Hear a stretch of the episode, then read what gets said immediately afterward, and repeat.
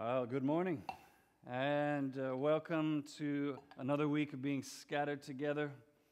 Thank you for gathering in this way, and uh, just praying again that last week's Thanksgiving celebrations, wherever you were and whatever that looked like, that it was a blessing to you. And thanks for gathering again with us this way this morning. We're going to come to the time in our service now. We'll look at a passage from God's Word. We'll talk about what it means, why it matters, and what we should do about it.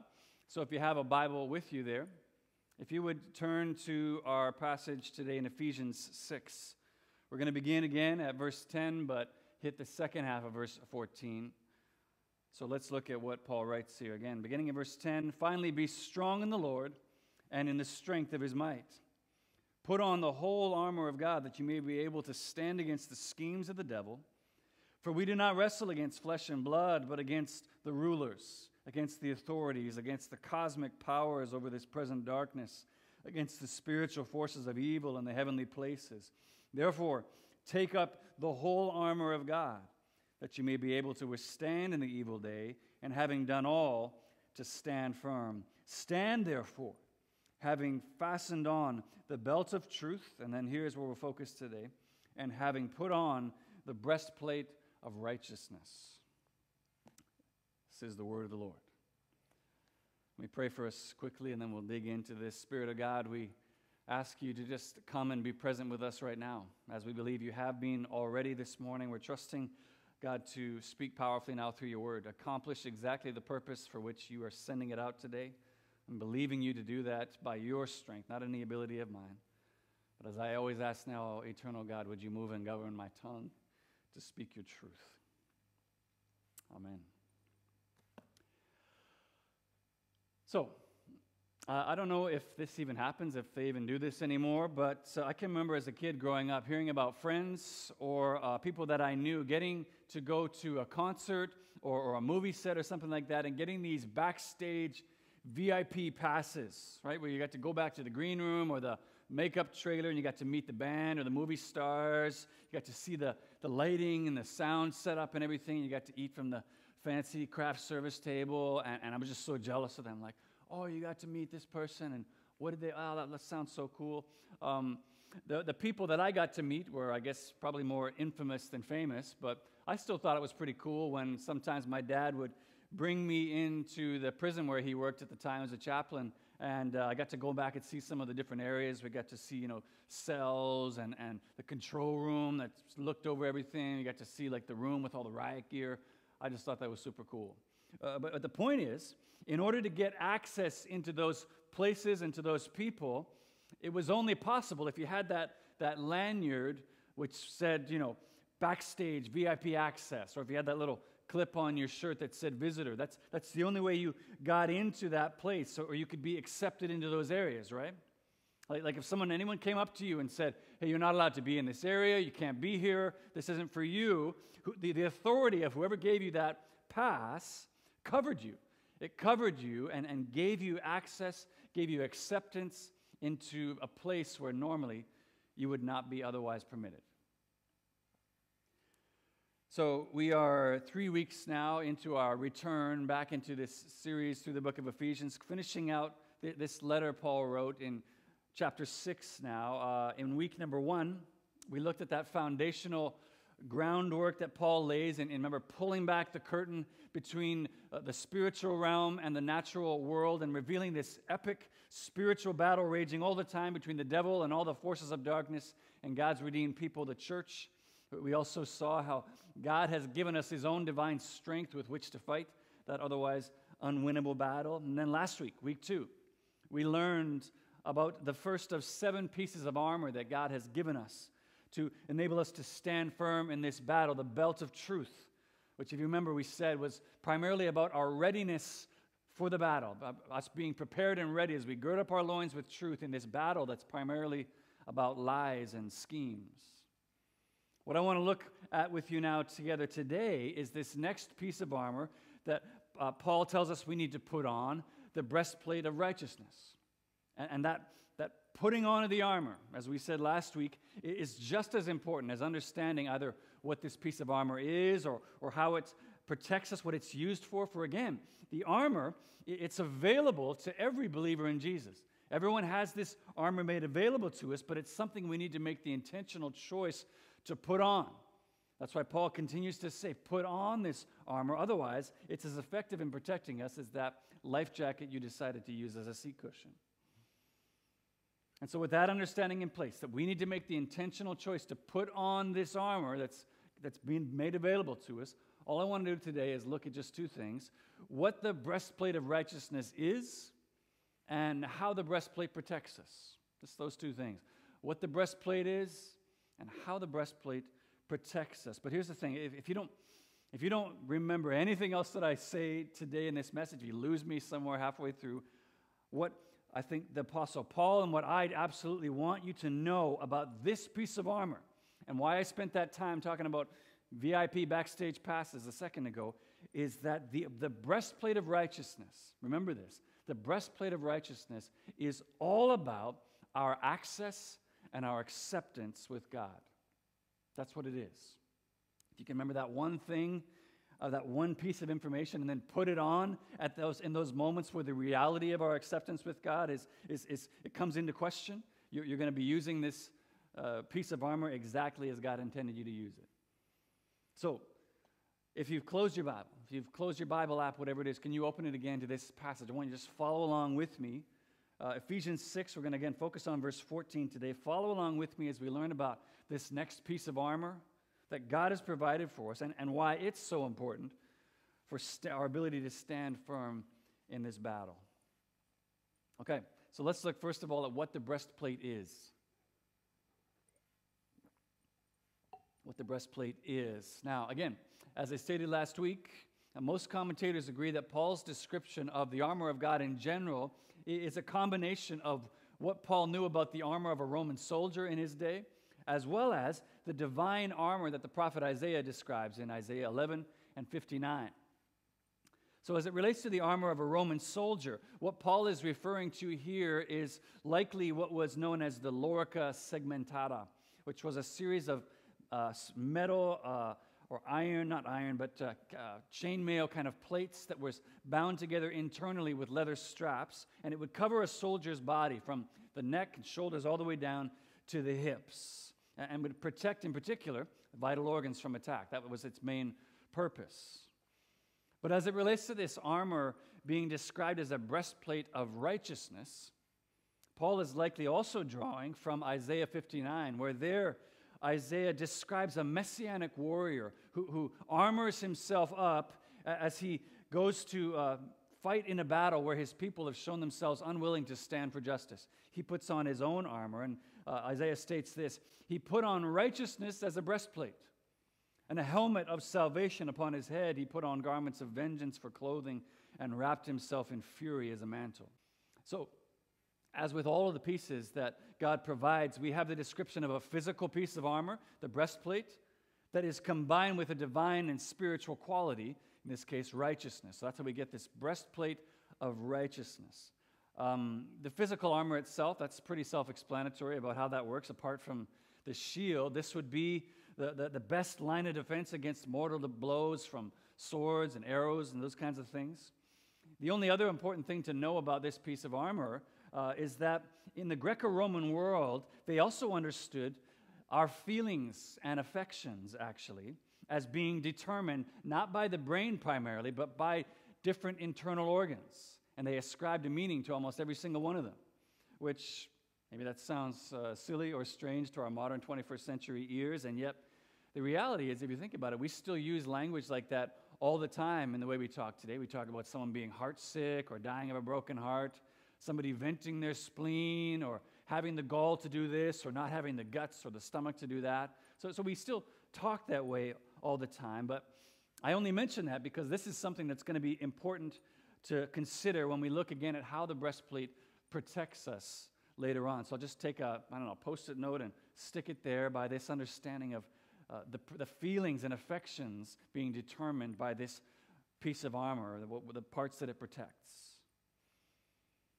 But what does Paul mean when he tells us to put on righteousness as a breastplate? Like, how do you do that? What does that mean? Because hopefully it's clear by now. If the battle that we're fighting is spiritual, then okay, we're going to need spiritual armor and weapons with which to fight. Okay, that's, that's great. But righteousness. That's a word, like even in church circles, we, we hear and maybe even use at times, but the more I talk to people, the more I think it's, it's a word we don't often really understand what it actually means. So, just to give you like a theological definition of righteousness, what it means to be righteous, a theological definition is, is a legal status of someone who is morally perfect, morally pure, morally justified. Uh, that, that, that's why righteousness is referred to uh, throughout the Bible as one of God's own divine attributes, that He is righteous. So that's a theological definition, but I like the, the simplicity and really accessibility of Tim Keller's explanation of this term when he describes righteousness this way. Righteousness, he says, is to be presentable or to be found pleasing in the eyes of someone that I want to please. I like that. I can kind of get my hands around that definition. He goes on, every one of us needs to be presentable to someone. Every one of us is concerned not to be ashamed, for to be ashamed means not to be presentable.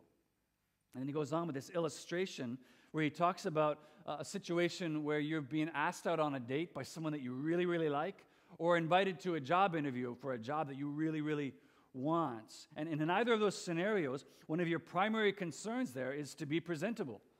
I want to be presentable to that person. So, how do we, how do we make ourselves presentable in those scenarios?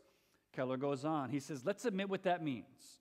It means you do everything possible, everything you possibly can to cover over your flaws.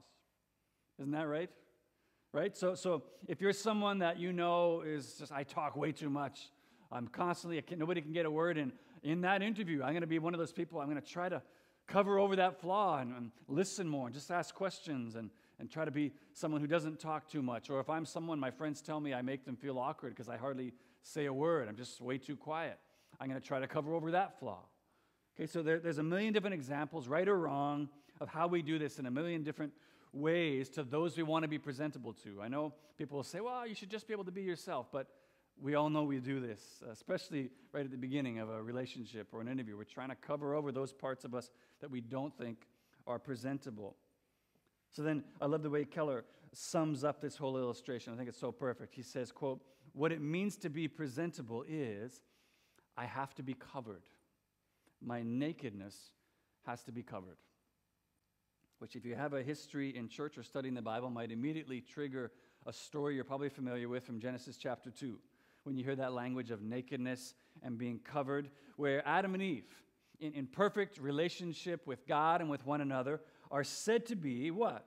Naked and unashamed naked and unashamed, which, if you were here for the Procurvum series, which we did last fall, you'll remember is a statement not only of just their physical nakedness, but a metaphor to describe their totally open, honest, transparent relationship with each other. They had nothing to hide, and so they could just be perfectly open with each other.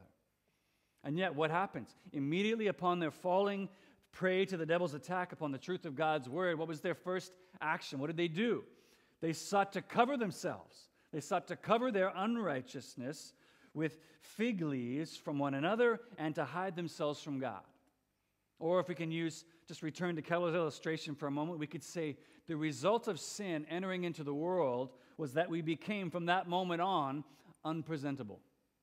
Unpresentable to God as well as to one another.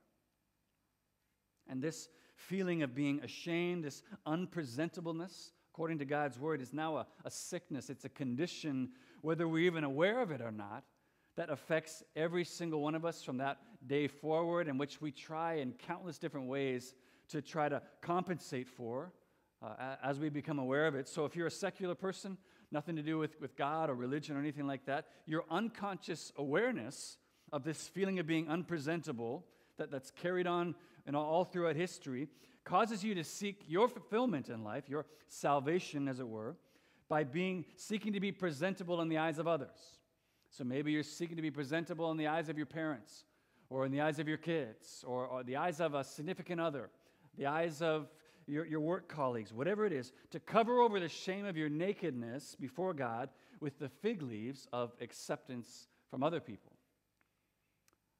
If you're a religious person, however, your theological awareness, okay, we know that we're not presentable before God because of sin can cause you instead to try to cover over the shame of your nakedness before God with good deeds, with religious piety, imagining that you can or have even become presentable now in the eyes of God because of your religious performance.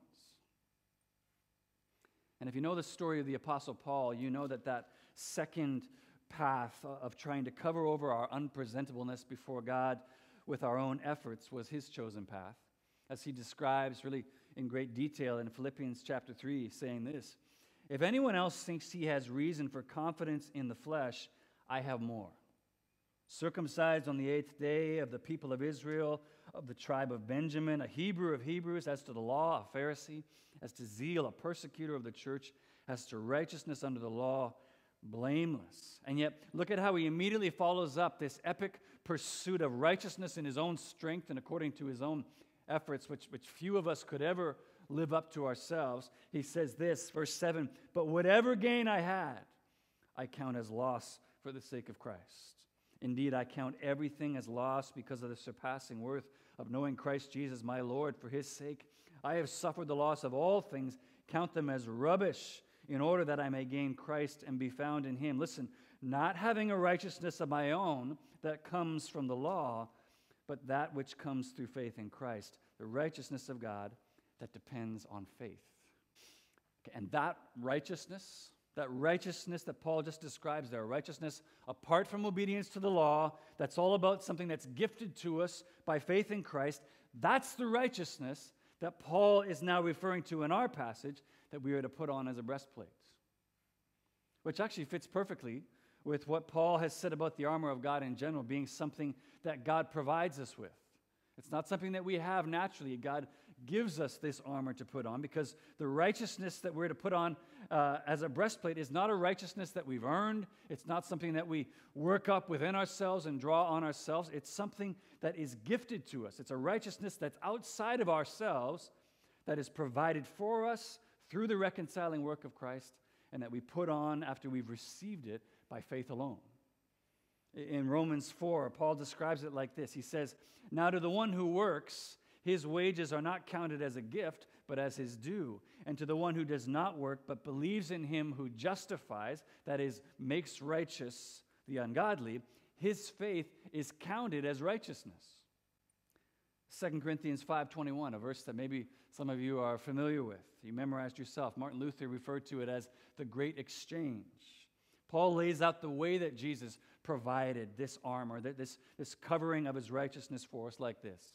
He says, God made him who knew no sin, that is Jesus, to be sin for us, so that in him we might become the righteousness of God. Now, that, that statement right there, that's at the very heart of the gospel message, describing what theologians refer to as credited righteousness or imputed righteousness. And maybe you sound, that sounds like intimidating above your pay grade, but actually it's quite simple. First of all, it means that just simply the way that Jesus took all of our sin and, and selfishness and failures and rebellion, that the things that make us unpresentable in God's eyes, credited them, uh, imputed them into his account, and then absorbed the full wrath of God against those sins in his death on the cross. And yet, as we keep reading, we know that that's only half of the story because what Jesus then went on to do is that he took the record of his perfect obedience, his perfect presentableness before God, and credited it, imputed it into our account. So that now we stand not only forgiven before God, but perfectly righteous, perfectly presentable once more in his eyes.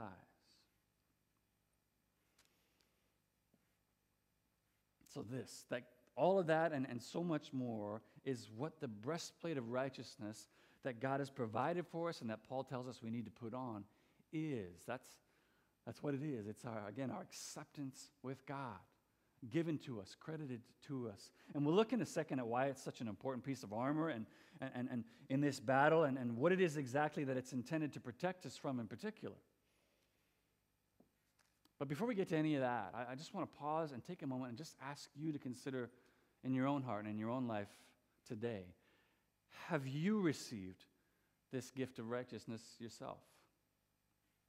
Have you received this presentableness before God again, personally, yourself? And I'm asking you this whether you're a religious person who's been trying to earn your righteousness in God's eyes again through your religious performance, or someone who's never even considered their need for his righteousness in your life before, but always wondered why, no matter how much acceptance and approval you got from others, you still had this sense of being unpresentable. This, this, this covering, this, this righteousness is a gift of God freely given to all who turned by faith in Jesus and trust in his work to accomplish their righteousness in his death on the cross. As Paul tells us in Romans chapter 3, but now the righteousness of God has been revealed apart from the law, that is, apart from our performance. The righteousness of God through faith in Jesus Christ for all who believe. For there is no distinction, for all have sinned and fall short of the glory of God and are justified. There's that word again. Are made righteous by his grace as a gift through the redemption that is in Christ Jesus. If you've never known what it is to put on righteousness before, I pray that today, this, this very day, would be the day that you would turn in faith to Jesus and know what it is to be presentable again in the eyes of the one who made you, the one who made us for relationship with himself. To know again that presentableness before God. For, for we were made for relationship with him. As St. Augustine said so simply and profoundly, Thou hast made us for thyself, O Lord, and our heart is restless until it finds its rest in thee. I pray you'd find that rest today in knowing his righteousness. Okay, that, that's what the breastplate is. Uh, uh, the last thing I want to look at now together with you is why the breastplate is so needed in this battle. So let's look lastly now at the, how the breastplate protects us. How the breastplate protects us. Um, I, I, don't know if you've ever experienced this phenomenon before, but if you've ever hung around people who really like their sports team, so much so that they uh, wear the team jersey around in public. I'll freely admit I'm one of those people. Uh, you may have noticed that sometimes the way we talk about the team that we support can begin to sound an awful lot like we might think that we actually play on the team. Have you noticed this before? Uh, this happens at, at, times like there's the more subtle forms where we, we refer to the team we support as my team, like my team played last night and stuff like that. But then there's the more obvious kind of embarrassing forms where people start talking about how, how we played so amazingly last night. Our special teams were so incredible. Our passing was tape to tape. And, it usually takes the objective, level headed voice of an outsider, usually someone who doesn't care about sports at all, to just bring us back down to earth and remind us hey, you know, um, just because you're wearing the jersey, it, it doesn't mean you actually play on the team. You, you know that, right?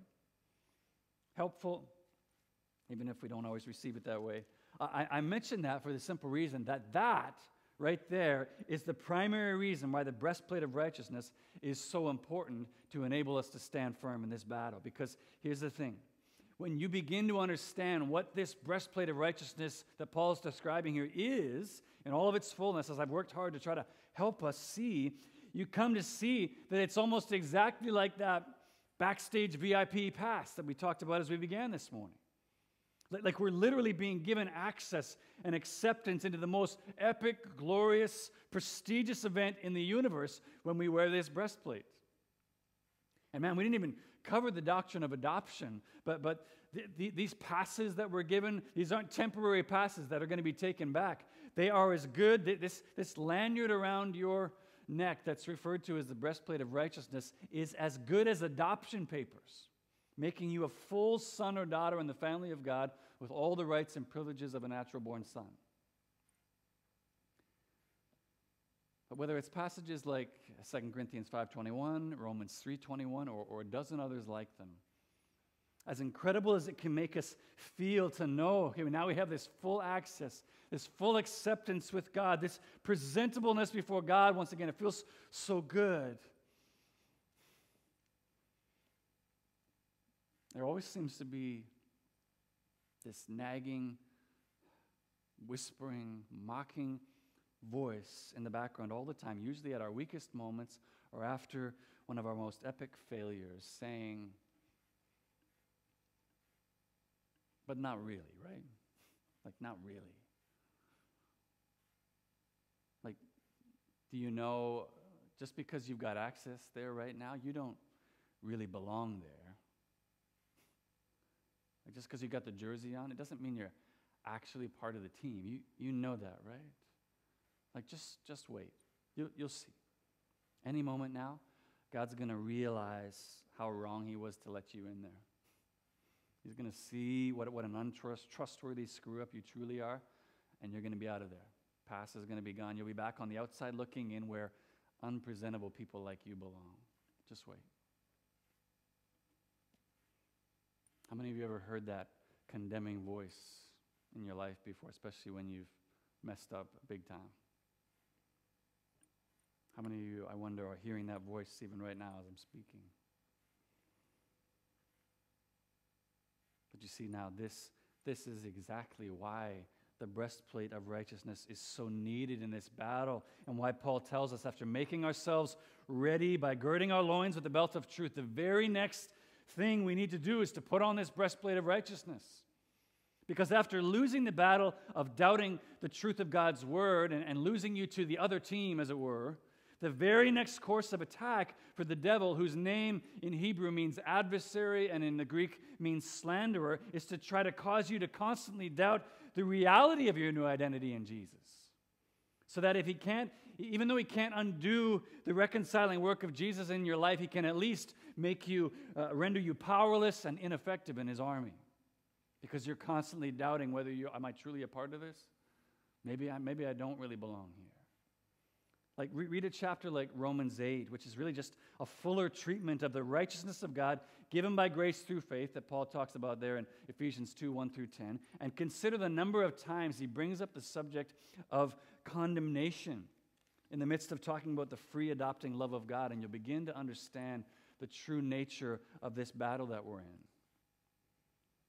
So that when Paul starts asking rhetorical questions in Romans 8, like, if God is for us, who could be against us?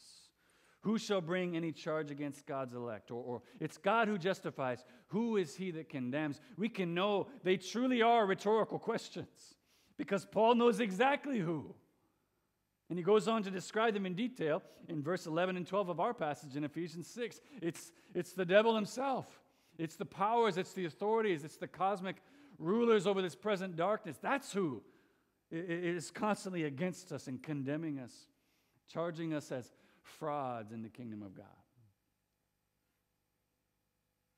But this is why the breastplate of righteousness is so essential in this fight and why you can take down that post it note now. Why I took time earlier to highlight the way in Greco Roman times they understood the organs that were protected by the breastplate as the seat of our affections and our emotions and our feelings.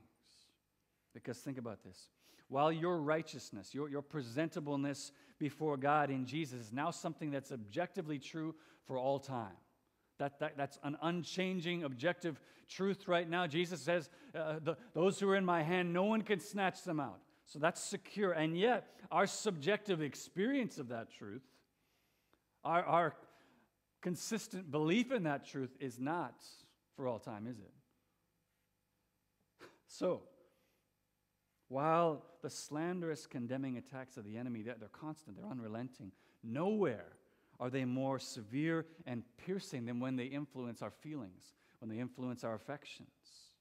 Because if our enemy, the one who John refers to as the accuser of the brethren in Revelation 12, if he can influence your feelings and your affections so that you're led to act in ways that are inconsistent with your new identity, all of a sudden he then has the perfect grounds to accuse and condemn you, to point at that and point at you and say, Aha! You see, I told you. I said you don't really belong there. Look at what you just did. Righteous? Really? Just because you got the jersey on doesn't mean you're actually part of the team. And yet, it's at moments exactly like that where, where we've failed, where we feel anything but presentable before God and the battle seems all but lost, that we need to put on the breastplate of righteousness again. If we haven't put it on, like Paul told us to, we need to put it on again, both to remind us of our full access and acceptance from God, completely apart from our efforts, and to guard our feelings and affections so that more and more we will live lives in accordance with our new identity, so that we won't give the, the enemy any grounds to accuse us. As John reminds us, 1 John chapter 3, by this we shall know that we are of the truth and reassure our hearts before him. For whenever our heart condemns us, God is greater than our heart, and he knows everything. But that, in the end, is, is the true power and strength of God contained within this piece of armor, and why clothing ourselves is no hypocrisy for which we need to be ashamed or embarrassed. Because here's the thing that the breastplate of righteousness was never an emblem of our deserving to begin with, but of Christ's deserving. Never a testimony of our efforts to be righteous, but a game worn jersey stained with the redeeming blood of all Christ's efforts on our behalf. And thus, the one defense, the one sure defense against every condemning attack of the, of the enemy that will continually enable us to stand firm. As the modern hymn so powerfully reminds us, and I'll close with this when Satan tempts me to despair and tells me of the guilt within, upward I look and see him there who made an end to all my sin. Because the sinless Savior died, my sinful soul is counted free. For God, the just, is satisfied to look on him and pardon me. Behold him there, the risen Lamb, my pure and spotless righteousness the great unchangeable I am, the King of glory and of grace. One with himself, I cannot die. My soul is purchased with his blood. My life is hid, my life is covered with Christ on high, with Christ, my Savior and my God. Amen. Amen. Praise God for that.